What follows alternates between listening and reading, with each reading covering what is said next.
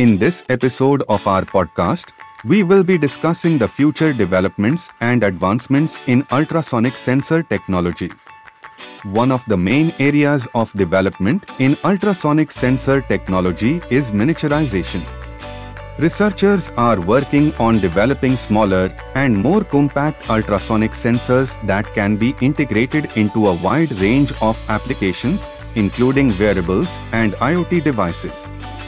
This will enable the sensors to be used in new applications and environments where size and weight are critical factors. Another area of development is in the field of artificial intelligence and machine learning. Research is being done to develop ultrasonic sensors that can be trained to recognize different objects and materials, allowing them to be used in more complex applications such as autonomous vehicles and robots. There is also ongoing research in the field of wireless ultrasonic sensors. This technology allows ultrasonic sensors to communicate and transmit data wirelessly, which will enable them to be used in applications where traditional wired connections are not feasible or desirable.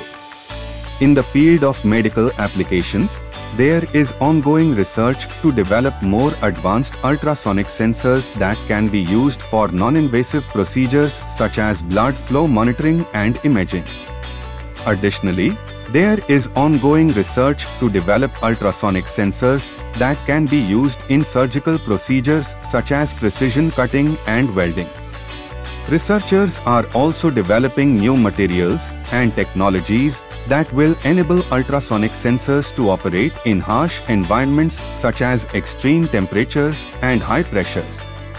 In conclusion, the future of ultrasonic sensor technology is promising with ongoing research and development in various fields such as miniaturization, artificial intelligence, wireless communication, medical applications, and harsh environment operation.